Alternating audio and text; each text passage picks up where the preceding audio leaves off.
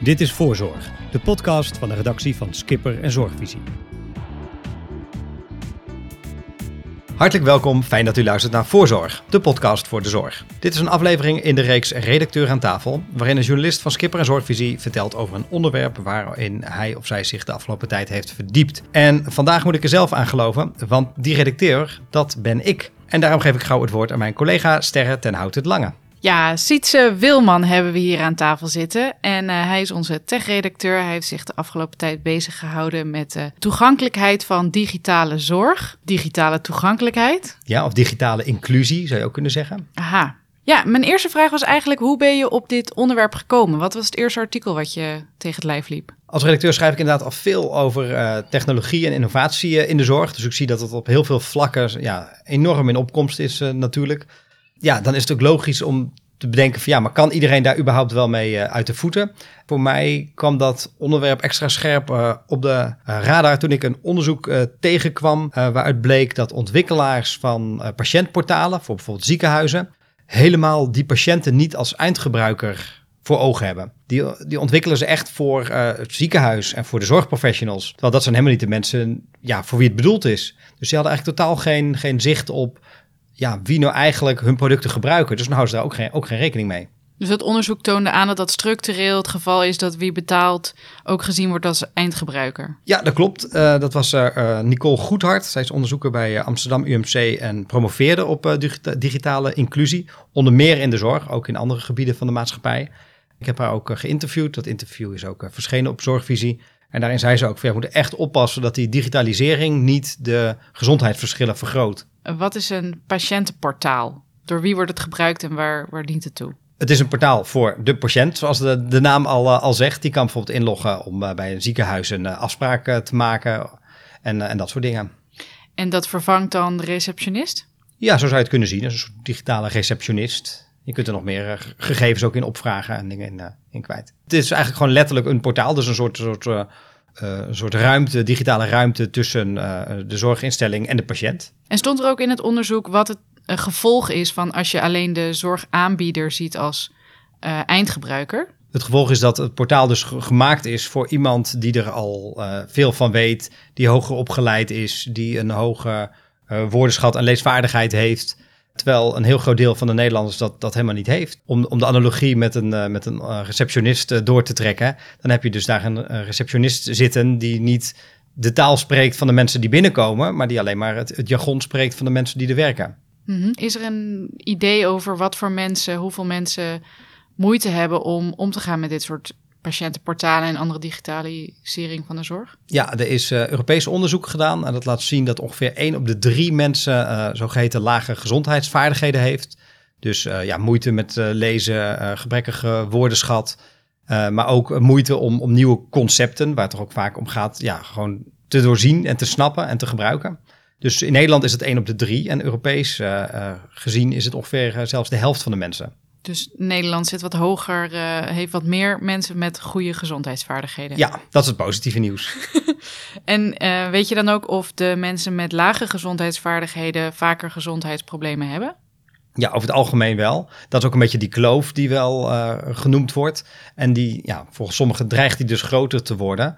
Omdat mensen die hoog opgeleid zijn, rijke mensen ook, over het algemeen een betere gezondheid hebben. Die leven langer en ook langer in goede gezondheid. En over het algemeen willen mensen toch juist dat die kloof kleiner wordt in plaats van groter. Die digitale technologie die gebruikt wordt in de zorg, die wordt gemaakt door mensen die vooral de zorgaanbieder in hun hoofd hebben. Tenminste, dat was bij die zorgportalen zo, bij die patiëntportalen. Geldt dat ook voor andere zorgtechnologie? Ja, over het algemeen wel. Je moet ook rekening mee houden dat een hele hoop dingen zijn nog maar in een eerste fase van hun ontwikkeling. Dus een hele hoop apps en toepassingen, die moeten nog verder worden ontwikkeld. En om dat echt geschikt te maken voor iedereen en ook voor mensen met bijvoorbeeld laaggeletterdheid, dat kost gewoon geld. En dat geld, dat is er vaak niet. Je moet het gaan toetsen van is het zo wel goed? Je moet het ook gaan toetsen natuurlijk met mensen voor wie dat geldt.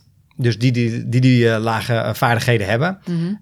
Dat is een ander probleem dat speelt. Dat ziekenhuizen wel feedback krijgen van patiënten, maar dat zijn over het algemeen patiënten die zijn al mondig, die zijn vaak hoog opgeleid, die zijn vaak digivaardig. Dus dan krijg je niet feedback van de mensen waar het nou eigenlijk om gaat. Nou ja, dan liggen de oplossingen redelijk voor de hand. Beter doorontwikkelen, patiënten erbij betrekken. Ja, dat klopt. Maar goed, dat vergt ook aandacht en dat vergt geld en dat vergt tijd. En dat moet er wel voor zijn en voor genomen worden. En zijn er nog machten of krachten die erbij kunnen helpen om de zorg inclusiever te maken? Ja, wat ik het meeste heb gehoord van de mensen die ik heb gesproken, die zegt wel heel erg van die zorgbestuurders, die bepalen wat ze inkopen. Dus die kunnen heel goed daarop letten en zeggen van nou, wij kopen alleen digitale zorgproducten in die echt voldoen aan een aantal eisen, aan een bepaald keurmerk, dat het ook echt goed voor iedereen te gebruiken is. En dat kun je ook checken met je eigen patiëntenpopulatie van werkt dit zoals het zou moeten werken. Dus daar ligt een grote verantwoordelijkheid, denk ik. Nou, dan kun je ook nog kijken naar zorgverzekeraars. Die kunnen ook zeggen van laten we vooral geld steken in producten die daar rekening mee houden. Plus je kunt ook nog eens denken, je zou dat ook kunnen afdwingen. Ik had een gesprek met Dianda Veldman van de Patiëntenfederatie. En die zei ook, wat haar betreft mag de IGJ, de inspectie, best wel een aantal inspecteurs erop zetten om dat eens te gaan controleren. Want er zijn ook bepaalde afspraken gemaakt over dat hier rekening mee wordt gehouden. En in de praktijk blijkt dat lang niet altijd te gebeuren. Hoe komt het dat dat niet gebeurt, denk je? Ik denk doordat het probleem deels nog niet helemaal op de radar staat. Dus dat mensen allang blij zijn dat de meerderheid van de patiënten een bepaalde toepassing gebruikt. Bijvoorbeeld zo'n patiëntenportaal. Mm-hmm. Als 2/3 het gebruikt, dat klinkt heel wat. Maar het is toch heel erg zonde als 1/3 er überhaupt niet mee kan werken. Ja. Dus ik denk dat het daarmee te maken heeft. En ook, nogmaals, het moet zich nog verder ontwikkelen. En wat dat betreft kan denk ik de zorgtechnologie ook nog een hele hoop leren van de consumententechnologie. Nou, als je kijkt naar iPhones en iPads en Androids en andere merken, dat over het algemeen werkt dat super makkelijk. Een klein kind kan al een beetje klikken en swipen en snapt hoe het werkt en komt waar die moet komen. Dus ja, die gebruiksvriendelijkheid en zo, die kan echt nog vele malen beter. En ik denk dat dat ook wel gaat komen, maar ja, daar heeft wel een beetje haast mee. Ja, want je wijst nu eigenlijk op de bestuurders. Zoals ik ze heb leren kennen, zijn dat meestal niet de mensen die opgegroeid zijn met een mobiel in hun wiegje, zeg maar. Dus ja, zijn ze daar dan wel, hebben ze dat wel op hun blikveld staan? Nou, dat begint wel te komen hoor. Ik heb wel veel gehoord van mensen zeggen, het is een kwestie van er aandacht aan besteden en er oog voor hebben. Maar ook dat zeggen, dat besef begint wel steeds meer door te dringen. En bovendien, je zou ook kunnen zeggen, als we niet zijn opgegroeid met, wat zei je zo mooi, met een smartphone in hun wiegje, dan kunnen ze zich misschien ook juist goed verplaatsen in mensen die dat nog niet zo goed mee om kunnen gaan. Ja. Trouwens, het gaat niet alleen om mensen met lage digitale vaardigheden of lage taalvaardigheden, maar ook bijvoorbeeld voor mensen die slechtziend zijn. Dat is ook heel prettig als je dan op een bepaalde manier daar gebruik van kunt maken. En je noemde certificaten. Zijn die dan al voldoende ontwikkeld dat die ook zeg maar zin hebben om daar op te toetsen? Ja, en steeds meer ook. Ik heb ook een interview gehouden met Petra Hogendoorn van het Nationaal E-Health Living Lab, NEL. Zij heeft daar zelf ook een norm voor ontwikkeld, een CEN-ISO-norm. En heeft er ook zelf mee getest. Daar vertelt ze ook zelf heel leuk over. Van, je moet het echt ervaren hoe rottig het is als je het gewoon niet snapt en er gewoon niet meer uit de voeten kunt. Dan leg je zo'n app of zo'n apparaat dat je mee hebt gekregen, dat leg je gewoon weg en je doet er niks meer mee. En zij heeft ook getest en zei ook van, je zit er heel snel naast als je het niet met de mensen zelf gaat onderzoeken. Hmm. Ze heeft gewerkt met een app voor oncologische zorg. En ze zei, daarin gebruikten we het woord grip. Nou, lekker kort woord. Zou je zeggen, wat kan daar mis mee gaan? Nou, dat werd door veel mensen gelezen als griep. Terwijl een woord als verslavingsverschijnselen, dan denk je, dat is een lang ingewikkeld woord. Dat gaat vast mis. Dat ging heel erg goed, want dat kun je eigenlijk niet verkeerd lezen. Dat als je daar met je ogen half dicht naar kijkt, dan zie je nog wel wat er staat. Dat kun je eigenlijk niet verkeerd opvatten. Ja, goed, maar er is toch geen beginnen aan als je het verschil tussen grip en griep niet meer kan begrijpen? Ja, wat moet je daaraan doen? Nou, zorgen dat je het zo formuleert of zo vormgeeft dat mensen het wel begrijpen. Misschien moet je het anders opschrijven, misschien moet je andere lettertypen gebruiken, misschien moet je met andere icoontjes gaan werken. Ah, ja. Het zit niet alleen in taal, wou ik maar zeggen. Nee, precies. Je zei dat er voor de consumententechnologie dus heeft ook een lange ontwikkeling doorgemaakt. en is ook steeds gebruiksvriendelijker geworden. Vooral omdat er heel veel concurrentie is en hele grote techbedrijven achter zitten. Ja. Tegelijkertijd wijs je naar de bestuurders, zorgverzekeraars en inspectie om dit te verbeteren. Maar zou het niet juist efficiënter verbeterd worden als je dat heel hard gaat concurreren in zo'n veld? Dat vraag ik me af, want ik denk dat het veel efficiënter is om juist van elkaar te leren. En je kunt in die zin ook juist van die elektronica, van die consumenten-elektronica, juist een hele hoop opsteken en een hele hoop afkijken. Ja, ik bedoel meer alleen, zijn het niet de ontwikkelaars die het verschil kunnen maken als zij patiëntvriendelijker zijn? Ja, maar ik denk dat die markt nu nog helemaal niet zo in elkaar zit. Voor een aantal grote toepassingen als patiëntenportalen misschien wel. Maar voor als jij een hele specifieke app hebt voor een bepaalde groep om mensen met hartfalen te kunnen thuis monitoren. Ja, en je bent de enige die dat aanbiedt, of een van de twee, dan vraag ik me af of dan dit het verschil gaat maken in een concurrentiestrijd. Ja, precies. En je krijgt er geen feedback van de patiënten, omdat... Als je daar niet om vraagt, krijg je dat niet. Maar nee, dat is precies. Ook een belangrijk punt van test dat met mensen en kijk wie het gebruikt en of het goed wordt gebruikt. Nee, ik bedoel meer dat als patiënten het niet prettig vinden en niemand vraagt ze, dan weet je dat ook niet en dan kun je ook niet je product verbeteren. Nee, precies. Zijn er nog meer oplossingen om de digitale zorg toegankelijk te maken? Ja, ik denk het wel. We hebben het nu vooral bekeken vanuit de technologie, dat die gebruiksvriendelijker en begrijpelijker en toegankelijker moet worden. Dat is ook zo, maar er zit ook een andere kant aan. Je kunt ook investeren juist in het zorgpersoneel. Dat die de digitale vaardigheden hebben die ze nodig hebben. Dat die het zelf echt snappen en ermee uit de voeten kunnen. En dat ook echt kunnen uitleggen aan de patiënt.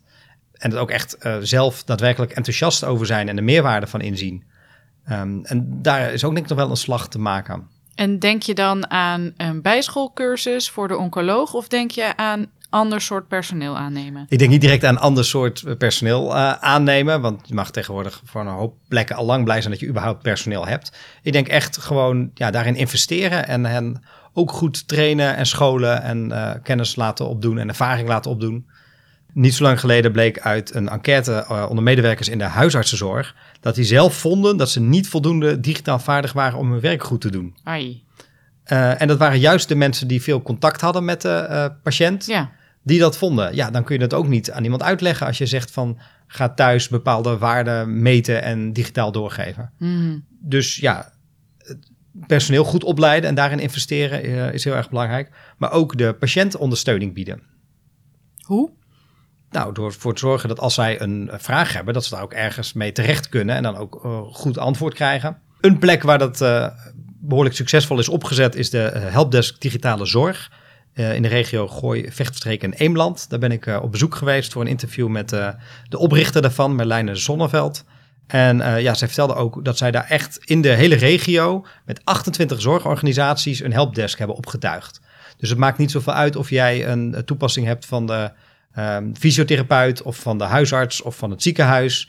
Als jij daar een vraag mee hebt, omdat je iets niet snapt, kun je gewoon altijd hetzelfde nummer bellen en dan word je geholpen door iemand die daarin getraind is, die snapt hoe die systemen in elkaar zitten en die ook met heel veel begrip en geduld jou er doorheen kan praten en je kan vertellen wat je moet doen om er wel gebruik van te maken. En dat kan soms hele basale dingen al zitten. Het aanmaken van een DigiD om ergens in te loggen, ik noem maar wat. Maar ook gewoon categorietje, heeft u hem al opnieuw opgestart? Ja, maar dat is het meestal niet. Maar dat zou ook kunnen, ja. Klinkt toch als nieuw personeel dan. Hoewel het wel heel fijn is om een helpdesk te hebben met meerdere zorginstellingen, zodat je dat niet in je eentje als eenpittende huisartsenpraktijk nog eens een keertje erbij hoeft te doen. Ja, dat is eigenlijk geen doen natuurlijk. Maar het is ook mogelijk voor bijvoorbeeld een kleiner ziekenhuis. Ik heb ook gesproken met mensen van Rivierenland. Die werken nu samen met die helpdesk digitale zorg, terwijl zij helemaal niet in diezelfde regio zitten. Ze hebben toch geregeld dat hun patiënten, als zij een vraag of een probleem hebben, daar ook bij terecht kunnen. En ze willen eigenlijk een beetje met dat als voorbeeld in hun hoofd zelf ook een regionaal helpstructuur opzetten. Voor de digitale zorgvragen. Ja, voor de digitale zorgvragen. En daarnaast zijn we ook bezig om een soort internetcafé te doen waar mensen die een vraag hebben of ergens niet mee verder komen, dat ze zich gewoon kunnen melden waar vrijwilligers zijn. En ze krijgen een kop koffie, dan kunnen ze er samen eens naar kijken. Al hun vragen stellen. Nou, met een beetje geluk wordt het nog gezellig ook. En dat ze naar huis gaan en denken van, nu snap ik het wel en kan ik het wel zelf. In plaats van dat ze denken, ik snap het niet en ik heb geen zin om een of andere vage helpdesk te bellen. Echt persoonlijk contact, juist om die digitale zorg voor iedereen te laten werken. En ook nog een beetje eenzaamheidsbestrijding te doen. Nou ja, misschien. Maar het hoeft helemaal niet per se eenzame mensen te zijn die hiermee te maken hebben. Dan moet je ook altijd mee oppassen dat je niet een soort karikatuur van een bepaalde groep maakt. Nogmaals, het is 1 op de 3 mensen voor wie dit zou kunnen gelden. Dat kan ook zijn voor mensen die van huis uit een andere taal spreken. Een andere mogelijke oplossing is denk ik de technologie zelf. En dan bedoel ik niet de technologie gebruiksvriendelijker maken, maar de technologie juist inzetten om het probleem op te lossen. Hoe dan? Nou, er is een heel interessant project van Nictis en Kanker.nl... waarbij medisch vakjargon, medische termen automatisch worden omgezet in het digitale dossier in woorden die mensen wel begrijpen. Werkt dit al of is dit een toekomstbeeld? Nee, dat werkt al. Dat kun je uitbreiden en perfectioneren. Het is vast nog niet helemaal wat het kan zijn, maar dan kun je al mensen helpen om in ieder geval begrijpelijke taal te gebruiken. Dianda Veldman wees mij er terecht op dat op dit moment gaat ook heel veel kennis en informatie verloren. De meeste mensen, als die bij de arts zitten, denken ze na afloop ook, wat heb ik nou eigenlijk gehoord? Hoe zat het ook alweer? Wat zei die nou ook alweer precies? Sommige dingen ontgaat ze misschien volledig, sommige dingen vergeten ze weer, sommige dingen onthouden ze verkeerd. Er zijn heel veel onderzoeken die laten zien dat die informatieoverdracht eigenlijk ook helemaal niet goed is. Nou, daar kun je ook mee helpen. Door technologie te gebruiken? Ja, door gesprekken op te nemen, door met spraaktechnologie daar automatisch een samenvatting op papier van mee te geven. Het zijn allemaal mogelijkheden die denk ik wel echt kunnen bijdragen om niet alleen het probleem op te lossen, maar sowieso de zorg begrijpelijker en toegankelijker te maken. Ik moet een beetje lachen, omdat het altijd zo klinkt als toekomstmuziek. Automatisch opschrijven en moeilijke woorden vertalen automatisch. Maar jij ziet dat dus gewoon ook echt al dat gewoon gebeurt. Dat bestaat al. Goed, en stel nou dat je een zorgaanbieder bent, een bestuurder en denkt, ik zou meer kunnen doen met technologie, maar ik ben wel bang dat het inderdaad de toegankelijkheid in de weg zit. Waar zou je eens moeten beginnen? Ik denk dat je moet beginnen bij je cliënten en je medewerkers om te kijken waar zij behoefte aan hebben en hoe technologie het beter kan maken. En niet vanuit de technologie redeneren van, laat ik eens iets aan technologie kopen en in gaan zetten. Dus ik denk dat het daar begint. Als je het puur hebt over het toegankelijk maken van de zorg, dan zou ik zeggen, kijk eens bij een organisatie als VAROS. Dat is een expertise-organisatie die erop gericht is om de gezondheidsverschillen te verkleinen. Die kunnen er ook in adviseren. Die hebben er allerlei documenten voor opgesteld om daar rekening mee te houden. Tot slot zou ik ook nog wel op willen wijzen dat vaak wordt gezien dat mensen er misschien helemaal geen behoefte aan hebben. Maar uit onderzoek blijkt dat helemaal niet. Ik heb ook gesproken met Katrien Bolman, professor in e-health applicaties aan de Open Universiteit. Zij zegt ook dat eigenlijk de meeste mensen staan daar heus wel voor open, voor allerlei digitale hulpmiddelen. Alleen, ze willen niet toe gedwongen worden, niet voor het blok gezet worden en niet in het diepe gegooid worden. Dus met de juiste hulp en ondersteuning, dan is dat best wel prima voor veel mensen. Die vinden het ook fijner om misschien vanuit hun eigen huis een dokter eventjes kort te spreken in plaats van hele stress op de hals te halen omdat ze naar het ziekenhuis moeten en moeten parkeren en moeten wachten en dat soort dingen. Dus over het algemeen staan mensen er wel voor open, maar ze moeten er wel wat bij geholpen worden. Tenminste, een grote groep moet erbij geholpen worden. En die groep is mijn indruk toch nog te vaak over het hoofd gezien. Ook al omdat soms gedacht wordt van we beginnen nu even met de grote groep en de mensen die er wat meer moeite mee hebben, die haken later nog wel aan. Maar je zou het ook om kunnen draaien. Je zou ook kunnen zeggen, als we het nou toegankelijk maken voor de mensen voor wie het wat moeilijker is, en dat lukt, dan is het voor iedereen prettig werken. Ben je al helemaal klaar met het onderwerp? Of wil je nog wel hierover doorschrijven? Nou, mijn artikelenreeks is wel min of meer afgerond, maar ik hou het zeker wel in het oog. En als er nieuwe ontwikkelingen zijn, dan ga ik die zeker oppakken en daarover schrijven. Nou, hartstikke mooi. Kijken we naar uit. Nou, hartstikke fijn. Ja, ik ben geneigd nu om jou te bedanken, maar ik heb toch het gevoel dat jij mij zou moeten bedanken. Sietse, dankjewel voor deze bevlogen uitleg over digitale inclusie. Nou, heel erg graag gedaan. Zal ik het dan toch maar afsluiten? Dan ben ik nog een beetje zo gewend.